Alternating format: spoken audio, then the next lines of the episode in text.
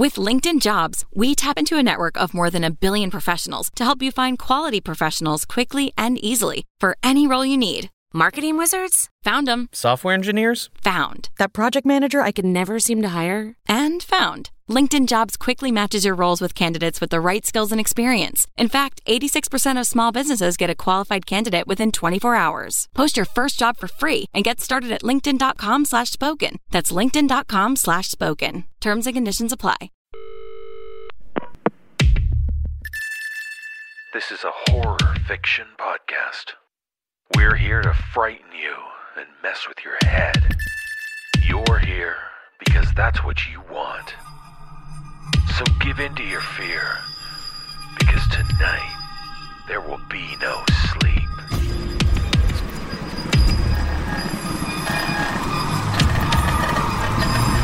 Brace yourself for the No Sleep Podcast. For the dark hour.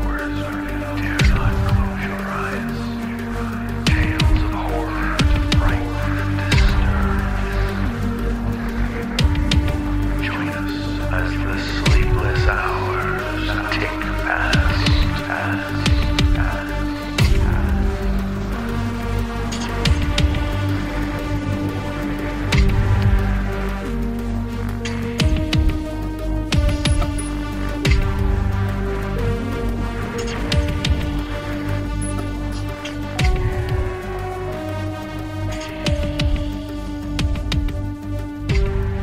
It's the No Sleep Podcast. I'm David Cummings. Thanks for joining us. On this week's show, we have six tales about the woods, weirdos, and warnings. As we come to the end of the U S Thanksgiving holiday weekend, we hope all of you enjoyed the food, fun, and festivities of the celebrations. We're thankful for all of you who continue to join us each week for our sleepless tales. We're also thankful for the many of you who took advantage of our Black Friday sale at the No Sleep store. It was a last-minute decision to have the sale, so the only way I could get the word out was via social media, and that made me realize it's time to remind all of our listeners that we have both a Facebook and Twitter page. They're great ways to keep in touch with what's going on with the show. For example, recently we had some technical issues, so I used social media to let people know what was going on. It's easy to find us at either facebook.com slash no sleep podcast or twitter.com slash no sleep podcast.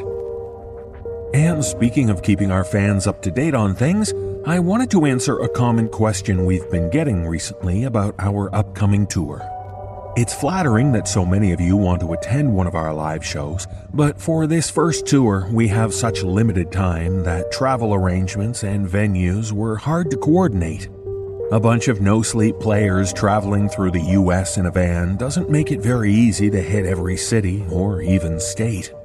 For those of you in, say, Atlanta or in the southeast part of the states, we send our regrets, but we'll have to miss you on this tour.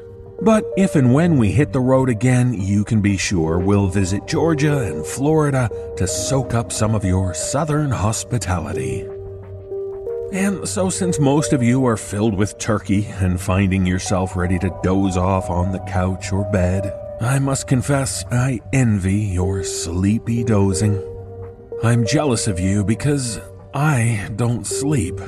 It's not because of the podcast or being surrounded by horror stories all day or filling my veins with caffeine. It's simply because I don't sleep. That's almost not an exaggeration.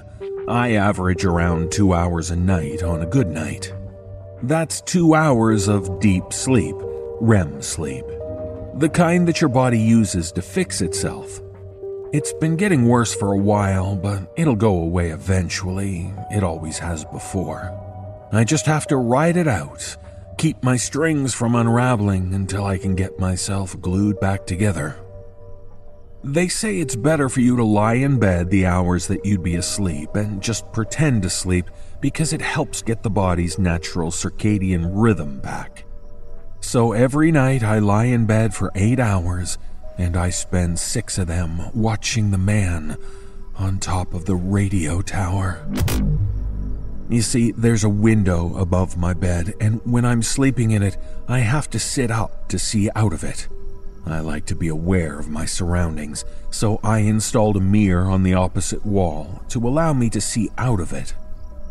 I have blackout curtains to ensure that my sleep is as genuine as possible, but some nights I like to leave them open so I can watch the sky. Down the road from me is a radio tower. It's the largest thing on the horizon, and at the top is a little maintenance balcony. The tower is close enough for me to see this balcony clearly. On this particular night, the blinds were cracked so that I could watch a storm approaching in the mirror, safe in bed. Heat lightning started to strobe across the sky, and it illuminated something moving on top of the radio tower. I sat up in bed and looked out the window. On the top of the tower, on the little balcony, I could see the very small shape of a man waving something. He was moving his arms in strange, rhythmic, jerking patterns, facing towards the storm. I had never seen anyone on the tower before, and I couldn't think of a single reason that the man would have to be there at midnight while a storm was approaching. I called the police and they sent someone out, but at some point before they got there, the man left. I don't know how I missed him. He didn't come back the next night or for weeks afterward. I thought about him a lot, though, and I kept watch every night for him. Something about it bothered me deeply, and I thought of his strange jerking arms, the things he'd been holding. I wasn't sleeping anyway, so I invested in a pair of binoculars, and I kept a vigil for him every single night. Now, I didn't see him come up the tower, but he was there as soon as it got dark. I had already gotten my two hours of sleep, and now I was awake and ready. I grabbed the binoculars and brought him into focus. He was an older white man in a casual jacket. He reminded me of every single cubicle worker I'd ever seen. Nothing about him was remarkable except the cloth he was waving, which was an almost stunningly bright white. He stared vacantly out at the skyline and moved his arms in those odd, sharp movements. His mouth hung open, and even from here I could see he hadn't shaved in some time. He blinked occasionally, but most of the time he just stared, mouth open, looking at nothing. And even though I was watching him the whole time, I didn't see him leave. Well, he went away again for almost two years. The insomnia faded, and I slept very soundly without the mirror, which I had thrown out not long after the last sighting. I wasn't afraid of seeing him again. I threw it out because I couldn't stop myself from waiting for him. I could not get the man out of my thoughts. I did research into the company that owned the tower, and I knew, with concrete certainty, that the man did not belong to anyone in the city. He was not employed with any government agency or department. So what was he doing on the radio tower? My suspicions about him began to grow. I researched nearby airports, and he didn't belong to them, or at least no one who looked like he did that night. But I felt certain that somewhere, someone would know him. I found his family in a town a long distance away. The address on the missing persons report was still current. He had a wife and four children and was loving and loved deeply. He had vanished on the way to his car one morning and hadn't been seen since. The night he came back, I was reading, pretending that I was choosing to stay up, and I saw the flags, this time orange in color, out of the corner of my eye. He was back, illuminated on the radio tower by the light of the moon. His orange flags stood out like beacons, and I grabbed my binoculars, my other hand gripping a pen. I waited until he reached the end of, of, of what I assumed was a semaphore message and started over again. He raised his arms as if to signal ten on a clock, I wrote down the letter T. He held his right arm straight out to the side and the left crossed over to hip level. I wrote it down. Left at knee level, right raised above the shoulder. Five till three. Arms out at the sides, hands at knee and shoulder again. I wrote them all down. And when he started over, I read the message. Just four words. They're coming back again.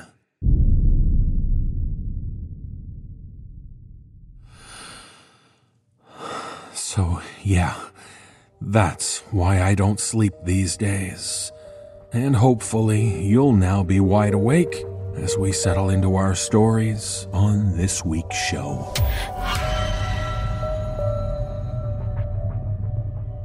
We've all come to realize that the forest can hold many terrifying secrets. And as we hear from author J J. Cheesman, sometimes they have more to do with the people in them rather than the darkness surrounding the trees. I join Jeff Clement in performing this tale, in which we make one thing perfectly clear. There's something in Forest Glen National Park.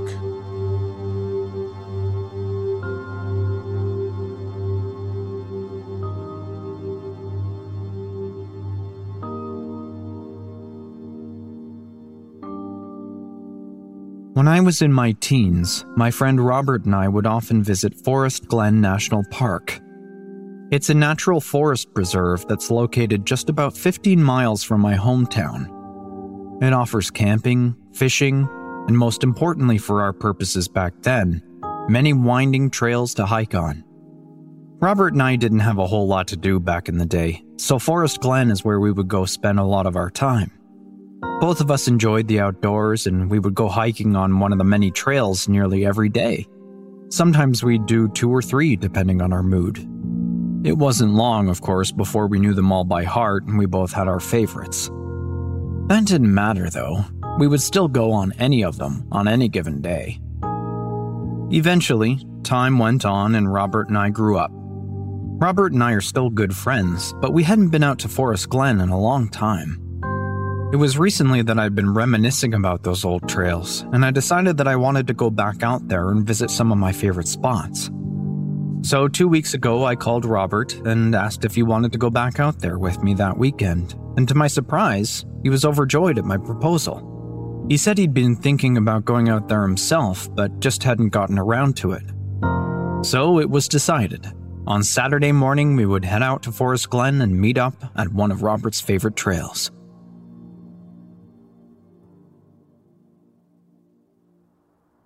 I made it out to Forest Glen about ten after six in the morning.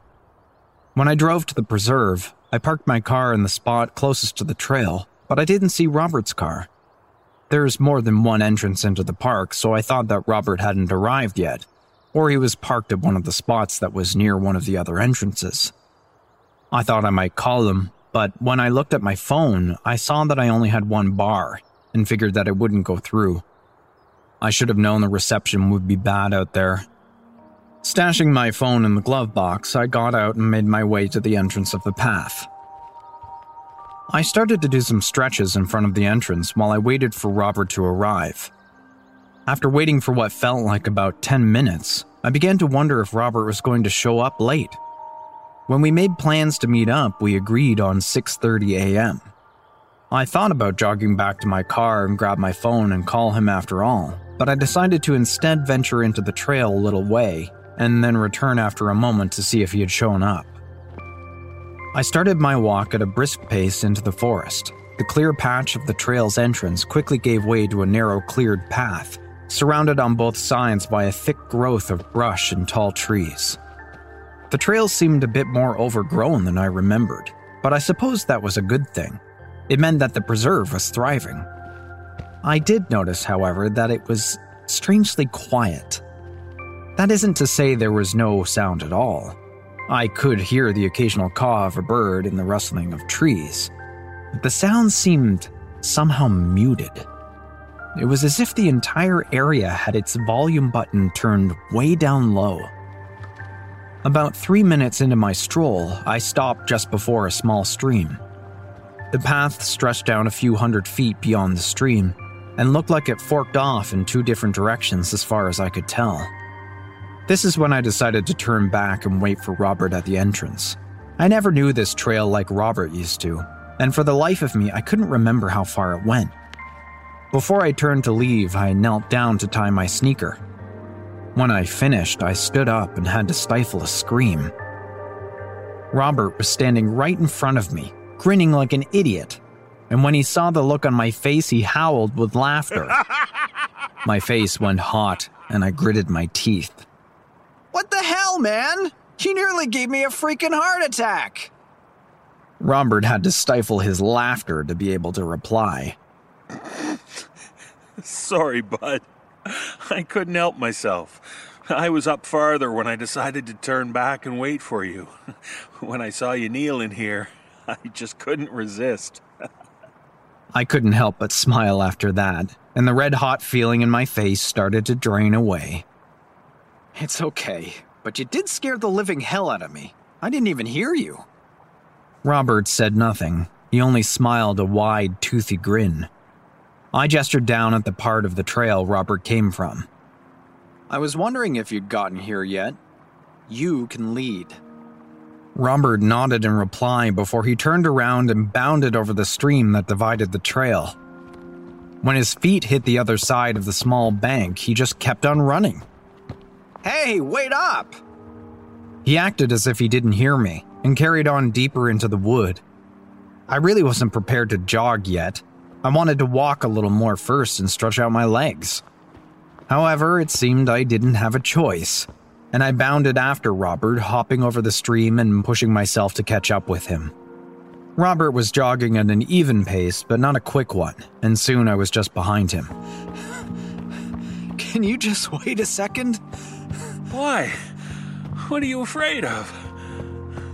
He turned to me with the wide, toothy grin that seemed to not have left his face. That question caught me off guard. What did he mean by that? Nothing. Just need to stretch a little more before I pull something is all. Robert didn't stop or slow down. He just kept on smiling as he turned his head back around to face forward. He'll be fine.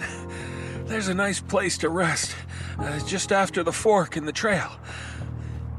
We kept on jogging until we hit the fork, and I followed just behind Robert every step of the way as we veered off onto the right path. Shortly after the fork, the trees of the forest grew denser and numerous, their leaves blotting out light from the sky above. Even the path itself started to become more overgrown, as weeds and brush seemed to reach out toward the center of the path, attempting to catch what sunlight they could. Where before it seemed that the sounds of the forest were on low volume, here they seemed to be on mute, as not even the buzzing of an insect could be heard.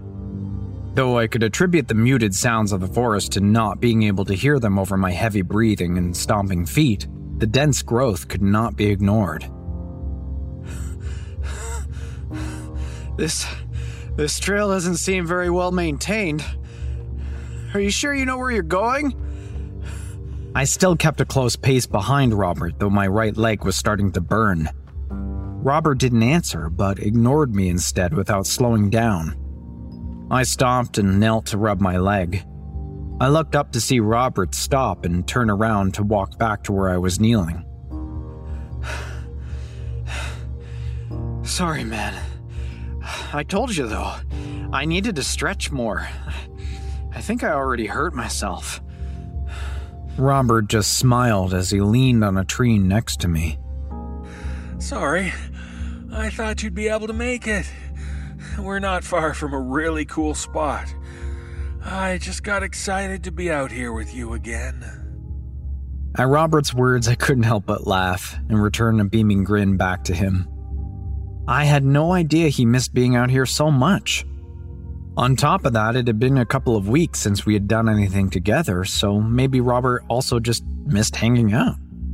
I couldn't blame him. I did too. But growing up gets in the way. Don't sweat it. I, I really missed this too. What's the really cool spot you wanted to show me? Robert's grin seemed to somehow get even bigger. Okay, do you remember That wooden bridge we found one of the last times we were out here, it has that, that really deep stream running under it. The memory came back to me in a rush. It was vague, but I did remember finding a bridge the last time we came out here. I'd completely forgotten which trail we found it on, though. I remember the water under that bridge was so clear you could easily see the fish swimming about within it. It's on this path? It sure is. I can't wait to take you there. I've been down there already. It is absolutely beautiful. I stood up quickly and brushed some dirt off my knee. Well, let's go. Okay, but we can walk. I don't want you to hurt yourself. I was going to tell him I would be fine if we jogged again, but I thought better of it. Though the excitement that came with the prospect of seeing that bridge again abated some of the pain in my sore leg, it was still there. So we walked on, talking about the memories of being out here on the trails as we walked side by side. Robert was recounting things I hardly remembered. He said he remembered a time when I scraped up my knees really bad after a nasty fall on one of the trails. But I only vaguely recalled that. For the most part, though, I could recall every memory Robert had, and I realized how much time we really had spent out there. We spent nearly all our time out here as teenagers, staying in shape and trying to impress the girls in school. We'd been walking for nearly five minutes when Robert said, "Hey, do you remember when you fell down that slope and hit the bottom? I thought you died." Robert belted out a loud, booming laugh. I stopped walking, because something about what he said about when I hurt my knees didn't make sense. I remembered falling down that slope like it was yesterday. It was terrifying. "Robert, you fell down that slope too, remember?" Robert, who hadn't stopped walking until then, froze just ahead of me. He turned slowly to me and slapped a hand on his forehead. "Oh, duh. Yeah. Well, I didn't fall as hard as you." Robert laughed again, drooping his head and gesturing back down the trail. "Come on, we're almost there."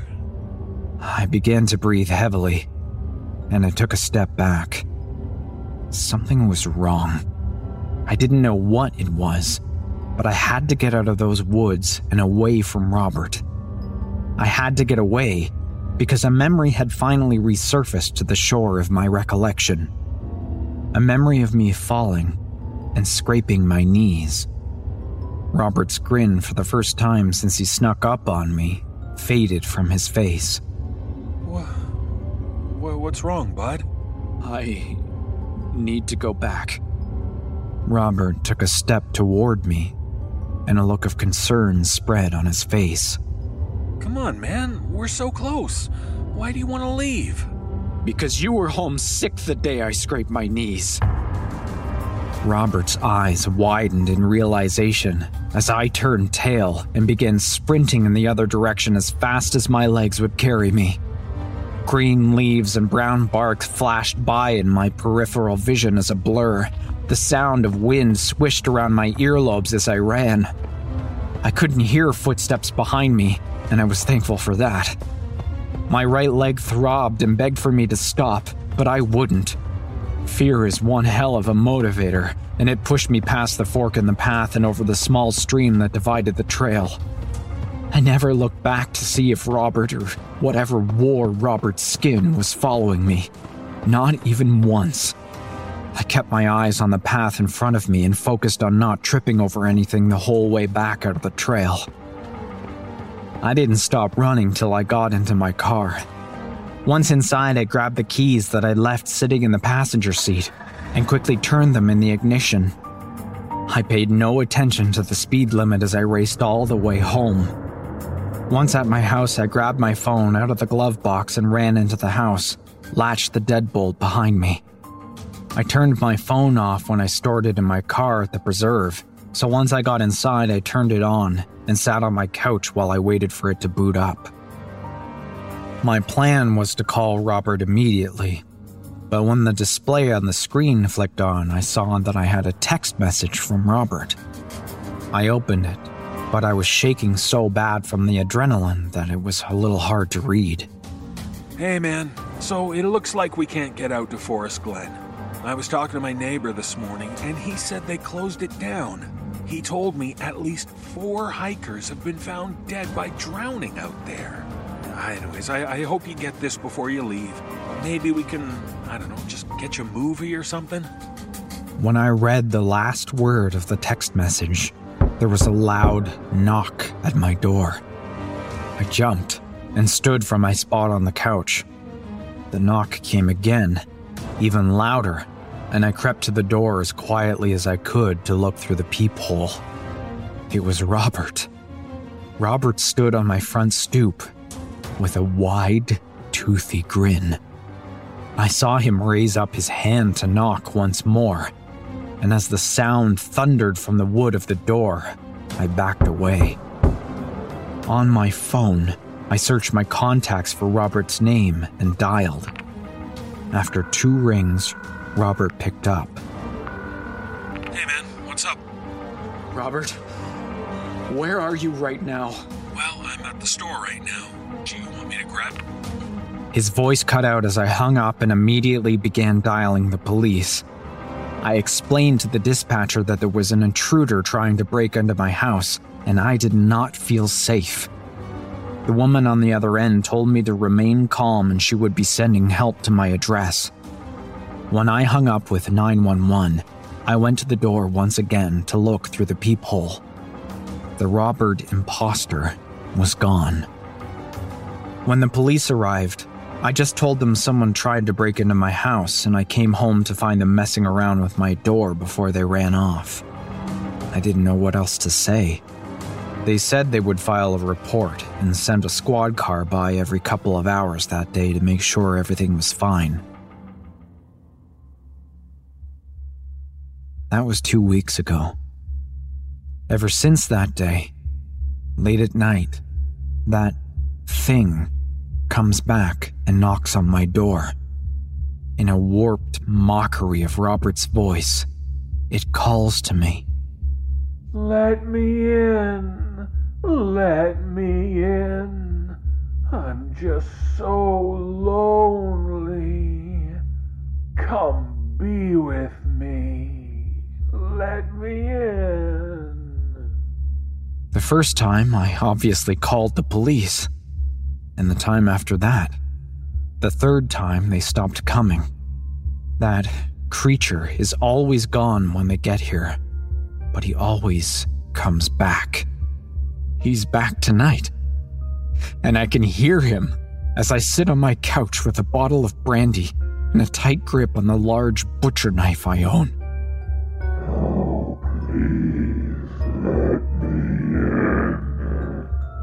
It pleads in a garbled wail that sounds nothing like Robert anymore. I need more friends. I don't know what the hell is in Forest Glen National Park, but it followed me home.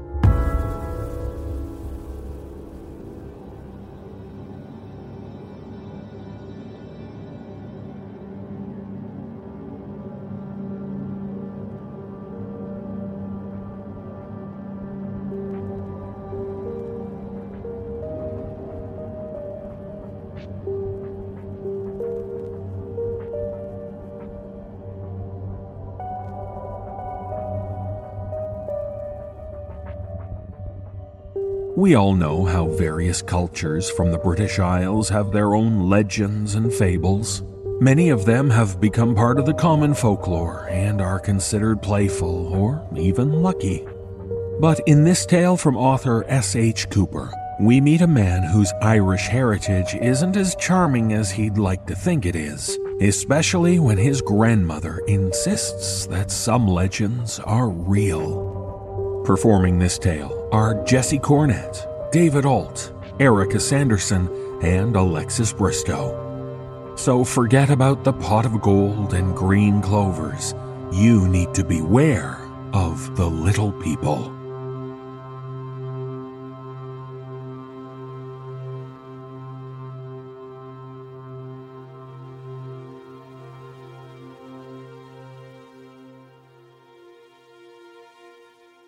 Grandma Eileen came into some money in nineteen sixty-two after the death of Grandpa Joe. With it, she moved herself and my father far away from the only life they'd ever known in a small village in Ireland to a bustling U S city. There, she made a name for herself as a seamstress, selling her craft to the high society folk. Dad got himself a couple of business degrees and started helping out on the operation side of things, and it was through his work that he met Mom. And by the time my brother Alan and then myself were born, Grandma's solo operation had grown into a family-run corporation overseeing a handful of dry cleaning and fitting shops with enough employees to run each. And we were a tight-knit family, and since Grandma would have been on her own otherwise, all lived together in a large two-story house. My parents remodeled the second floor into an apartment so that Grandma would have her own space away from the rambunctious activities of two young boys. When my parents would go out, Alan and I would tromp up the stairs so she could watch us, which would inevitably lead to arguments over incredibly important matters like who got to sit in the big red recliner, what to watch, or who got to snuggle Pris, Grandma's sweet Maine Coon. It seemed to me that Grandma always sided with Alan, which he lorded over me with a smug smile, while I was left sulking and petulant. When I tried to tell my parents about the obvious favoritism, they just said that Grandma loved us both equally. In addition to her obvious bias, Grandma had also always been a little eccentric. Dad said it was leftover superstitions from the old country, omens of bad luck and the like. So when she sat us down one night while we were visiting the apartment, I wasn't concerned. Never speak to the little people. If they ever make themselves known to you, don't acknowledge them. Don't even look at them. Do you understand? Why? At the same time, Alan asked, who are the little people? She regarded us with an almost panicked expression. No questions. Just listen and do as I say, all right?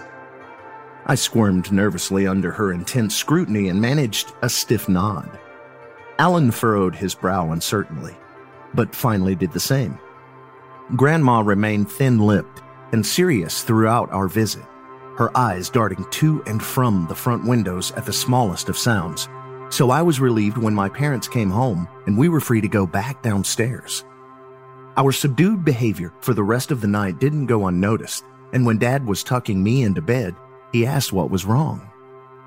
What's a little people, Dad? Grandma was talking about them. She made them sound scary. He chuckled, and I immediately relaxed. How bad could it be if Dad was so dismissive? They're just a fairy tale, kiddo. Let me guess. Grandma was saying to ignore them or something, right? I nodded. She used to say that to me when I was your age.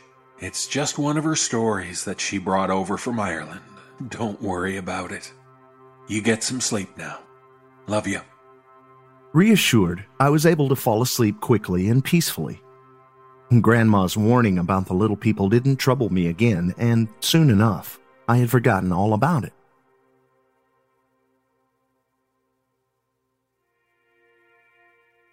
I want a pet Pris now! I whined at Alan, who had been hogging both the recliner and the cat all afternoon. He stuck his tongue out at me and hugged Pris closer to keep me from trying to take her. I balled my hands into fists and breathed heavily through my nostrils as if my frustration would do anything but make my brother keep Pris from me even longer. Grandma! Alan won't let me play with Pris! I heard her clucking her tongue from the kitchen, and when she poked her head in, her ire seemed more aimed at me than Alan. What have I told you about yelling in this house, young man? With no help coming from her, I grumbled something about going to play outside and stomped my way down the stairs and out to the backyard, where I plopped myself down with a huff and began plucking blades of grass and tearing them to shreds. I'm not gonna cry. I'm not gonna cry. You okay there, child? I jerked around to find the speaker, and there, half hidden in Grandma's rose bushes, was the tiniest person I had ever seen. I thought I'd been mistaken at first, that it was a trick of light and shadow, but no, there was certainly a man there. standing at no more than two feet. He was dressed in delightfully bright colors from head to toe, all of which seemed just a hair too big for him. His hat, a floppy thing with a tinkling bell on the end, kept sliding down over one eye. He grinned at me and offered a flourishing bow, which sent that hat to the ground and revealed a shiny bald head. I giggled despite my nervousness and watched him scramble to pick it up and set it back in place. You seem sad just now. There was a sweet lilt to his voice, the kind Grandma had. Are you all right? I bit my lip and started to get up. It wasn't his smallness that unsettled me. A child's mind is very accepting. It was the fact that he was a stranger. My parents' lessons about stranger danger would not be unheeded.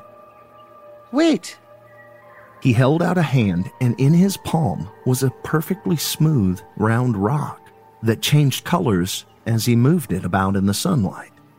Take this. It'll help you feel better. I was fascinated by the stone and took a step forward, but stopped myself before I reached him. Uh, I'm not supposed to take things from strangers. I felt a touch of pride at having remembered that. Right you are, lad, right you are. So let me introduce myself so that we can be friends, eh? My name is Coylin.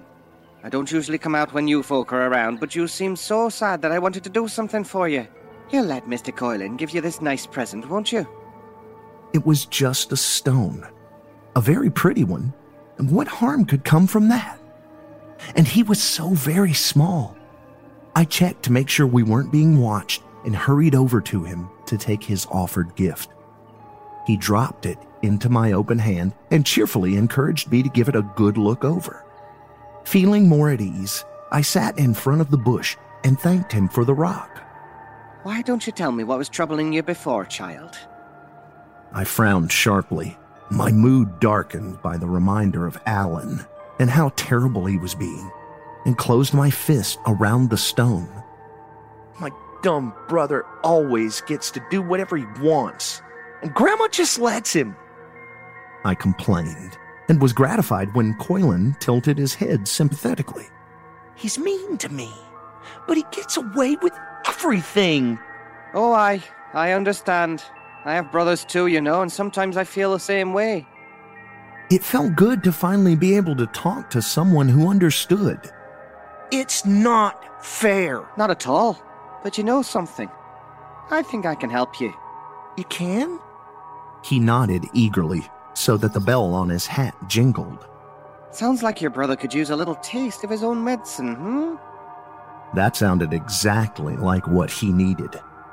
I leaned forward, excited to hear Coylan's idea. Take that stone I gave you and put it in his shoe. I couldn't hide my disappointment. That didn't sound like it would be a very effective way for me to exact my revenge. Coylin tapped his index finger to the side of his nose. Don't worry, lad. Trust Mister Coylin.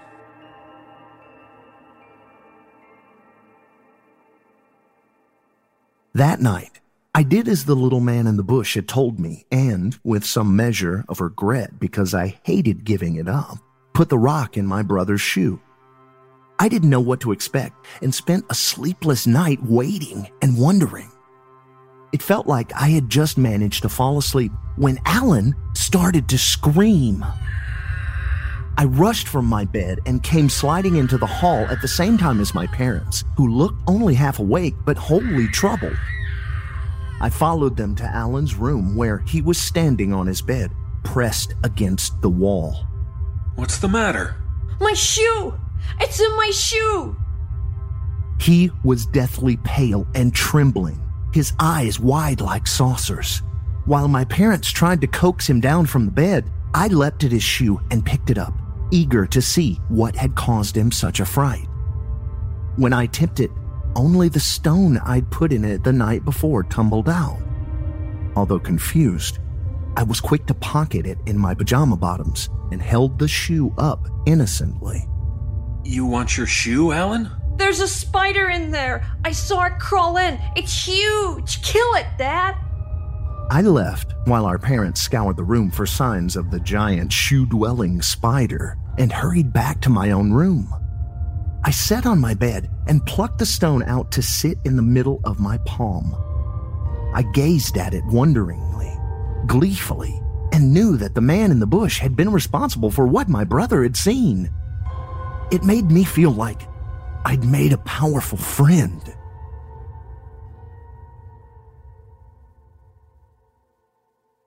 I went back to the bush that afternoon and crouched in the same spot I'd been in the day before.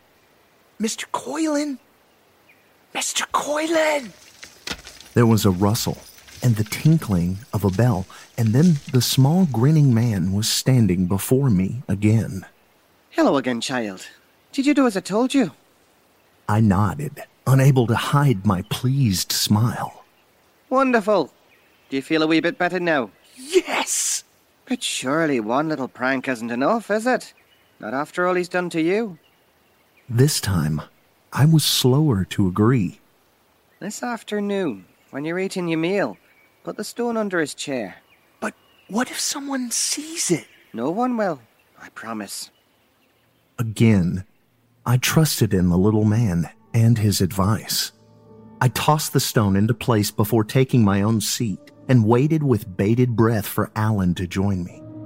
Mom had made us grilled cheese for lunch, usually my favorite, but today I merely held it in my hands and watched as my brother sauntered in and took his place across from me. He frowned when he saw me staring. What? Nothing. I quickly took a big bite of my sandwich. He rolled his eyes at me and picked up his grilled cheese. He managed three bites before he threw it, gagging, back onto his plate. Mom! Yes, honey? She was washing up in the kitchen. There's bugs in my food. What? She was beside Alan almost immediately, inspecting his sandwich with great concern. I don't see anything, honey. There were worms, Mom, and ants. Are you playing a joke on me, Alan Maxwell? No! He sputtered, deflating completely when she put the plate back down, and he saw for himself the only thing on it was a partially eaten grilled cheese. Mom excused me once I was done, but she kept Alan at the table to talk about what he thought he'd seen. I pretended to have dropped something by his chair on my way out as an excuse to get my stone back, but neither took much notice of me. I could tell they were both a bit worried, but I didn't let that bother me. I was finally getting back at Alan, and that was all that mattered. I slipped quietly back outside and reported the second success to Coylan. He clapped with delight at my news, which made me puff up with pleasure. Now tell me, my boy, does that make you feel like you're even? No. Tonight we're going to Grandma's. She's always liked Alan more. I want to... to make her eat bugs or something too. Of course. I believe I could be of some help there, lad, more than just worms betwixt some bread. Bring your granny and your brother out to this very spot tonight, and we will give her exactly what she deserves. We shared a conspirator's smile and agreed that I would return that evening after supper. It was easier than I thought to get them outside. Alan was feeling fidgety and nervous, and that, in turn, was making Grandma anxious. After a tense dinner, during which Alan kept looking through his food for insects, I asked if they wanted to go outside and walk around the yard with me. Alan seemed hesitant, but Grandma hurriedly agreed on both their behalf. After making sure Pris was lounging safely inside, the three of us tromped out to the garden. We made the rounds to each of Grandma's flower beds, Alan and I listening politely while she explained what plants were what, but all the while, I had my sights set on the rose bush. When we finally got to it, I heard the tiniest of bell tinkles from somewhere in the tangled depths, and I knew Coylan was there. As agreed, I nonchalantly dropped the stone by the bush and called my brother over to look at something.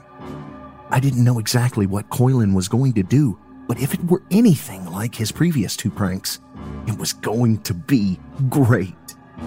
I don't see anything. Look closer. By then, Grandma had noticed our unusual interest in her roses and had started to come over. When she was just beyond arm's reach, the stone at my feet flashed one, a bright gold, and then its surface faded into a murky black.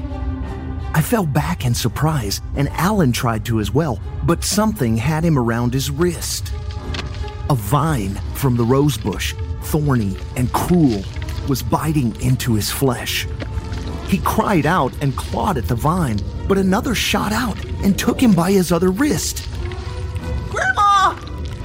We both screamed even as she tried futilely to tear at the plant, bloodying her palms and fingers on the thorns. I hugged Alan around the waist, trying to drag him back, begging Coylan to help, but the vines continued to twist and turn up Alan's arms until they were lost from sight. Grandma beat against the bush, wailing like a banshee from one of her stories. Alan looked to her, his eyes glassy and his pale lips flecked with blood, and then he was gone, yanked impossibly into the bush. Grandma collapsed to her knees in front of it, reaching for the spot where Alan had been. Coylan, help! Help, Alan! At the sound of his name, Grandma turned to me, and I saw such fear, such anger in her expression. I thought she was going to strike me, and maybe she was, but the sounds of the tinkling bell froze her solid. Consider your debt repaid, Eileen O'Hara.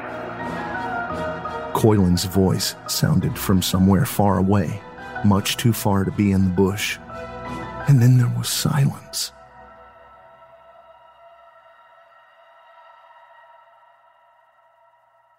Grandma Eileen came into some money in nineteen sixty-two after the death of Grandpa Joe, a death she had arranged with the help of the little people. All they had asked her for in return was to give up the love of her first-born son. She agreed and celebrated the end of her abusive alcoholic husband before taking her money and fleeing to America. She thought she managed to escape, but the little people are patient, and they do not forget. She knew they had found her again. She heard their whispers outside her window. She didn't know how, not after so much time, and she tried to warn us, but we didn't listen. It wouldn't have mattered anyway. The little people had come to collect. And collect they did. Dad's relationship with Grandma was never the same after Alan disappeared. He said he didn't blame her, that he knew she would have died before she let anything happen to my brother. But there was no warmth in his eyes anymore, no affection. We sold the house barely a year later. Grandma wasn't invited to join us in our new home. They told her the new house was too small, but the truth was, it was just too hard for my parents to see her. With nowhere else to go, she ended up in a retirement community where she remained alone until she passed away in her sleep sometime later. When Mom convinced Dad to collect her things and provide a proper burial as a way to say a proper goodbye, we found that Grandma had kept little. Only a few photographs, some clothes, and a murky black stone that she had said reminded her of home.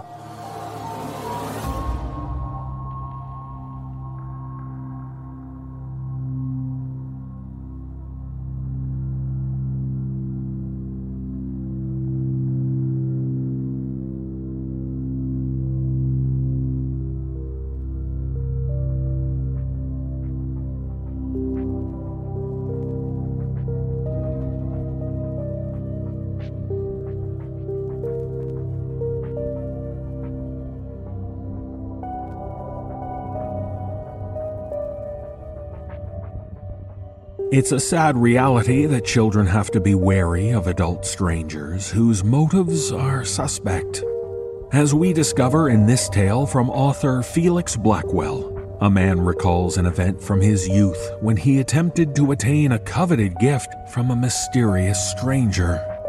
Performing this tale are Matthew Bradford, Jessica McEvoy, and Atticus Jackson. So be cautious around strangers, especially Mister Thompson.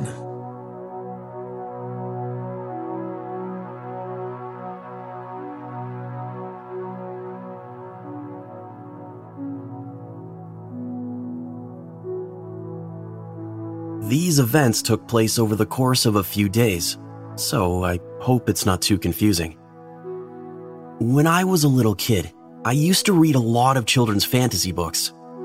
It was the early nineties, long before email, and I decided to write a letter to my favorite author. This guy did all his own illustrations for his books, and I wanted to ask him for a step-by-step drawing of a particular character. I sent out my letter, which fawned over his creative genius, and politely requested a response. To my excitement, I received a letter back from him a few weeks later, in which he promised to make me a personalized illustration and a how-to series of drawings.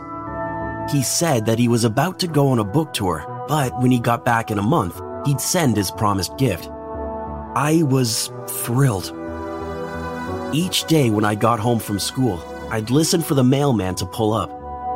Although I knew it was far too early for the author's drawings to arrive, I still ran down to the mailbox and eagerly checked at every opportunity. After about a week of this, a letter with my name on it had arrived. The envelope said, "To Felix," and had no stamp or return address. Confused, I opened it to find a five dollar bill and a post-it note that read, "Keep checking." I figured this was the work of my dad, who always encouraged my childhood projects. To give you a bit of context, I was in the fourth grade, and I rode the bus home every day with two stepsisters and my neighbor, Christian. Our stop was the first one on the route, so we always got home around four p.m. The mail came at about four thirty, and our parents got home from work around six. Thus, for a few hours each weekday, my stepsisters and I had the place to ourselves. I reasoned that my dad had slipped the envelope into the mailbox after I had left for school that morning. My dad, of course, pretended to know nothing about the letter and dismissed my suspicions.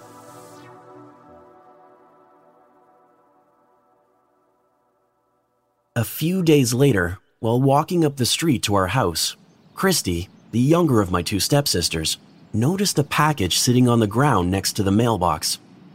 We dashed over, thinking the author's drawings had arrived early, but instead, it contained a bunch of candy. There was every kind you could imagine, except Kit Kat bars, the only candy I ever liked. My dad knew this. My stepmom knew this. Everybody knew this. I then realized that these little gifts might not have been from my parents after all. The note inside read, "Any day now." A few more days, a few more packages, brand new action figures, Hot Wheels cars, a squirt gun. None of these things were the sort of toys I really liked, and it slowly dawned on me that I was receiving presents from a person who didn't know me at all. If the sender knew me, they'd have known I exclusively liked Z-Bots, Transformers, and Nerf guns. Inside one of the boxes was a note that read, "Keep it a secret." My stepsisters and I were far too young to conceive of why this might be a bad situation.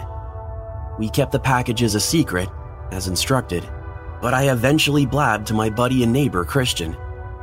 He was just as excited as I was, and we began playing a game.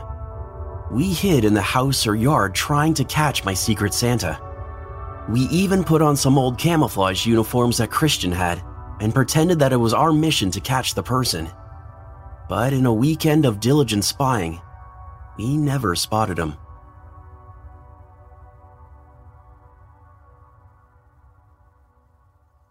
One afternoon, while Christian and I were out skateboarding on the other side of the neighborhood, a white truck pulled up. Inside was a chubby, middle-aged man in a business suit. He asked us for directions to some address we didn't know, then complimented our cool skateboards. I had only a faint suspicion that this guy wasn't actually interested in our gear. but it didn't dawn on me that he was a creep until he offered us a ride home. We declined and said we knew the way. When he insisted, we told him we don't get in strangers' cars. He said to me, "That's good. You're a smart kid, Felix." Then he drove away. It freaked me out that he knew my name. I never gave it to him.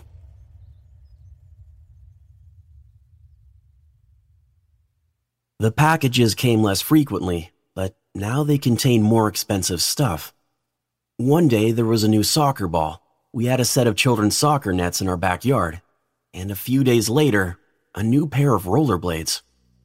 The cherry on top, however, was a single envelope with a brief note inside. "Hi, Felix. How about a brand new PlayStation this time? Do you know where the treehouse is? It'll be there on Sunday at four p.m. Don't tell anyone, unless you want to share it." I was ecstatic. Nobody I knew had a PlayStation yet, not even Christian, whose dad bought him practically anything he asked for. I was hell-bent on securing this gift, despite a very tiny voice within me warning against it. The rest of the week plodded on. The weekend felt a year away, and I could barely contain my excitement. By Friday, I caved. I spilled my guts to Christian, who became even more thrilled than me. We agreed to go together. It would be safer that way. The treehouse that the note referred to was not far.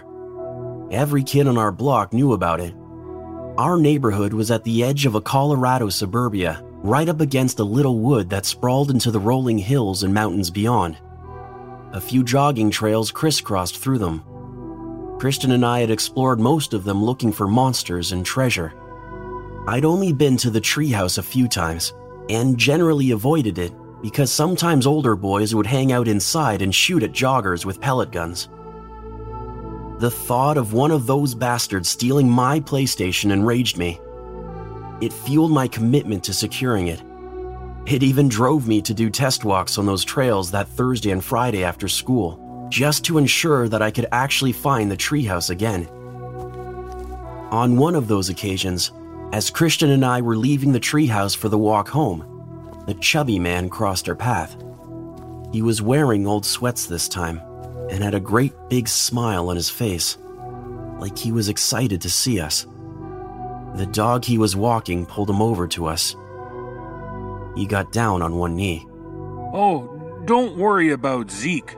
He's big, but he's really friendly. Like me." He scratched the dog's head and invited us over. You, you want to pet him?" Neither of us took the bait. Instead, we stayed rooted to the ground about ten feet away from him. I got up the courage to ask him a question. "How did you know my name?" Oh, oh, oh I, I think I heard your buddy there say it when I drove up." Christian and I both looked at each other in hesitation. Maybe he was right. I couldn't remember. "If it makes you feel any better, my name's Mister Thompson." He made idle chat for a few more minutes, saying things like, "Wow, cool treehouse. You build it?" And, "You'll have to show me around these trails sometime. I keep getting lost." Eventually, he bid us farewell and headed back down the path we intended to take back home. Christian and I instead waited for several minutes to ensure he was gone. It was dark by the time we got home. The whole walk back, I felt like we were being watched, but thankfully Mister Thompson didn't make another appearance.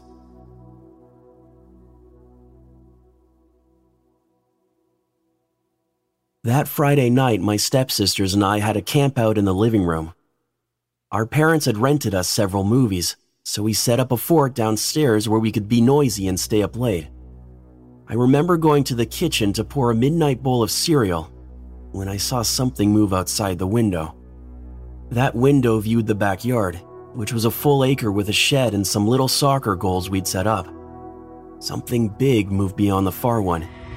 I couldn't make out what it was. On very rare occasions, we'd get deer back there, so I dismissed it as such. Much later that night, Kylie, the older of my two stepsisters, woke me up and said she saw someone outside.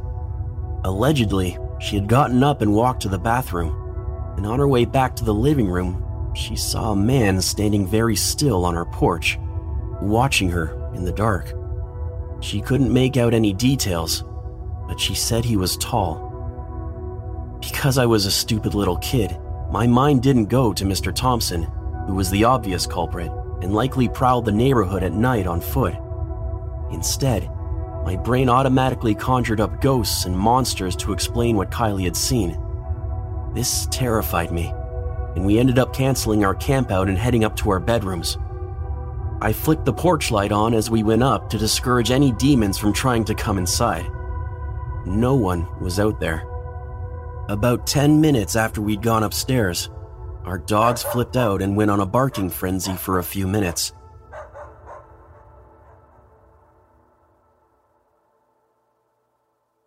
The next day we told my father, but he maintained that we were just hopped up on some sugar and fantasy movies. My dad and stepmom had plans for that evening, so at around five p.m. our babysitter Mia showed up. Our parents were cool enough to let me invite Christian to sleep over, so us four kids and Mia wolfed down a ton of pizza and told ghost stories. Eventually, we went to sleep. Christian slept on my bunk bed, and my two stepsisters slept on the floor. Mia stayed in our parents' bedroom. In the middle of the night, I woke up to absolute chaos. Our dogs were barking like crazy, one of my stepsisters was crying, and the babysitter was shrieking angrily. Christian and I jumped out of our beds and went into the hallway to see what was going on. Of all the things I remember, the blinding brightness of the hall light has stayed with me the most. Mia was standing at the top of the staircase, shouting and screaming at the front door. Christy was clutching onto Mia's leg, sobbing. The dogs were at the front door, growling and barking. Mia was shouting, "I'll call the cops! Leave us alone, you freak! I see you! I see you out there!" It took me a long moment to see what she was looking at, but eventually, I realized that she could see someone out the window next to the front door. Normally, from this window, you can see the front yard, but from that angle, at the top of the stairs, I could only see the little white fence that separated our property from the street. Perched upon it was a shadowy figure who just sat there and stared up at us. As soon as I saw him, he waved at me, then jumped off the fence and walked back up the road into the night. My parents came home early, and everyone was a hysterical mess. The cops came and took a report. That night, Christian and I debated not going for the PlayStation in the woods. He was still gung-ho on getting it, and I guess on some level I was too. I just didn't want to believe that these odd events were related to the anonymous letters. Deep down, I knew.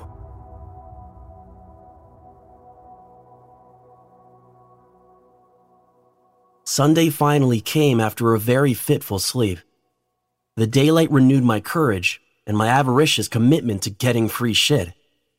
Christian and I spent the entire day in his basement, playing with all the cool crap down there and making elaborate and unnecessary plans for retrieving the PlayStation. We drew up exit strategies and emergency countermeasures. We agreed to go military style and got dressed in fatigues, carried walkie-talkies with us, and armed ourselves with those little smoke bomb fireworks and a B B gun. We were ready to fend off any teenagers who might try to rob us of our loot on the way home. We even speculated over what we'd do if we saw Mister Thompson. As four p.m. rolled around, we set off, making our way at a cautious pace. There was nobody on the trails, and the woods were pretty calm. I remember that it was colder than usual, and I could see my breath just as the sun dipped behind the trees. We made it to the drop zone, as we called it, with no problems, and I was even a little disappointed that we didn't get to use the smoke bombs. My heart heaved in my chest as we approached the treehouse. I remember climbing up those wooden boards like I was descending the stairs on Christmas morning.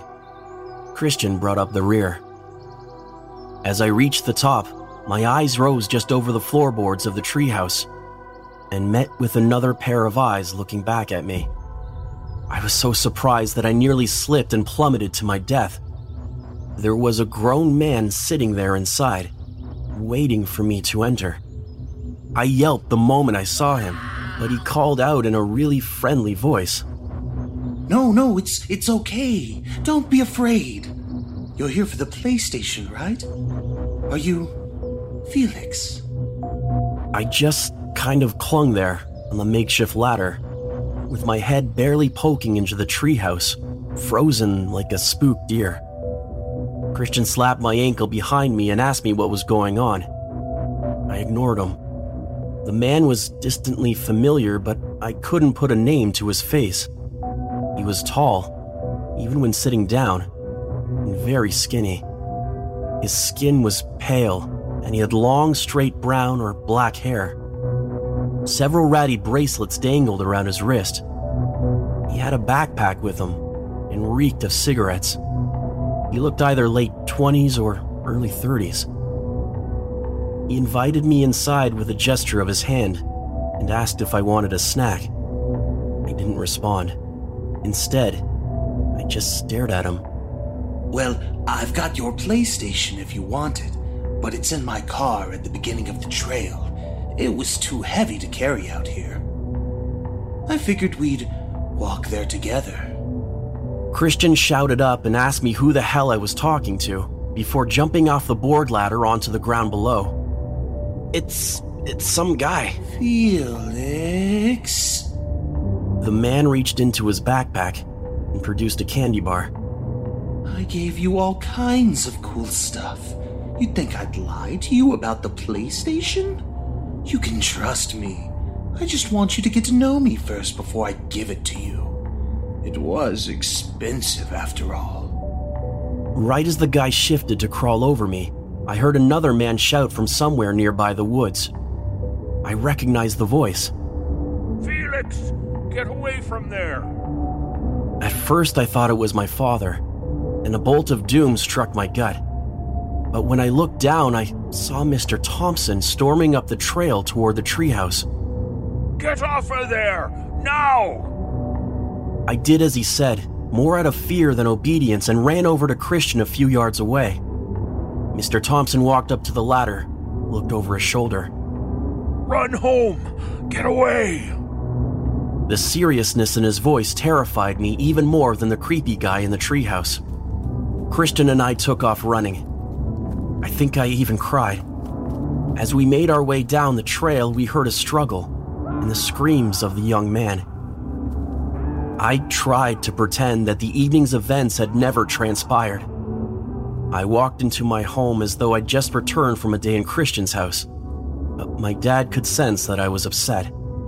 There came a knock at the door about two hours later, and before my father even answered it, I knew it was the police. By the next morning, word had spread through the entire neighborhood that someone had tried to kidnap me. People came over to check on and reassure us. The perp was actually the son of a family that lived across the street, two houses over.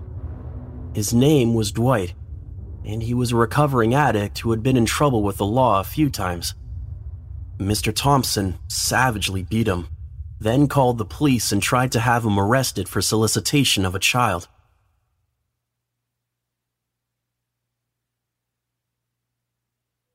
A few weeks passed, and the incident began to fade from my memory. One Sunday, I was at the far end of the street near the jogging trails, practicing my pathetic skateboarding skills and waiting for Christian to get home from church. To my surprise, Mister Thompson came striding out of the woods wearing those same sweatpants, dog in tow. We both sort of froze when we saw each other, but then he cautiously approached me.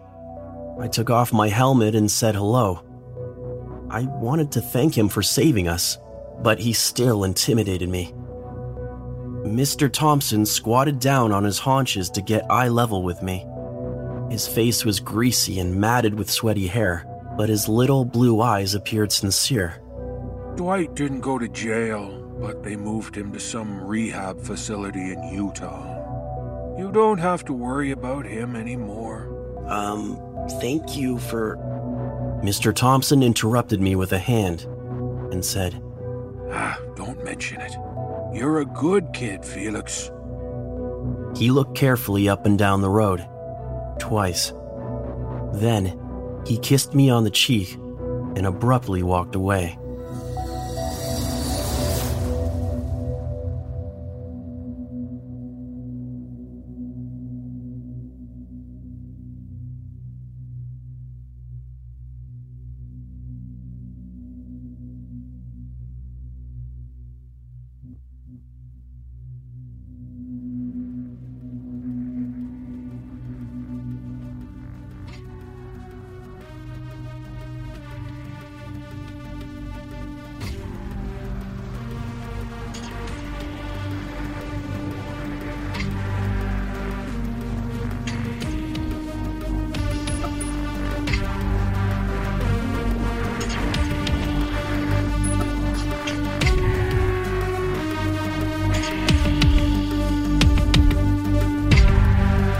Time in our netherworld has come to an end. We release you back into your own reality. If you would like to find out how you can hear the full-length versions of our audio program, please visit the no sleep podcast dot com to learn about our Season Pass program. twenty-five episodes, each over two hours long, and three exclusive bonus episodes, all for only nineteen ninety-nine. On behalf of everyone at the No Sleep Podcast, we thank you for listening.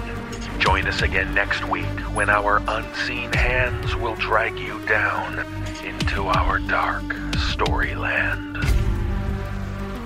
This audio production is copyright twenty sixteen twenty seventeen by Creative Reason Media Incorporated. All rights reserved. The copyrights for each story are held by the respective authors. The name The No Sleep Podcast is a trademark of Creative Reason Media Incorporated. No duplication or reproduction of this audio program is permitted without the written consent of Creative Reason Media Incorporated.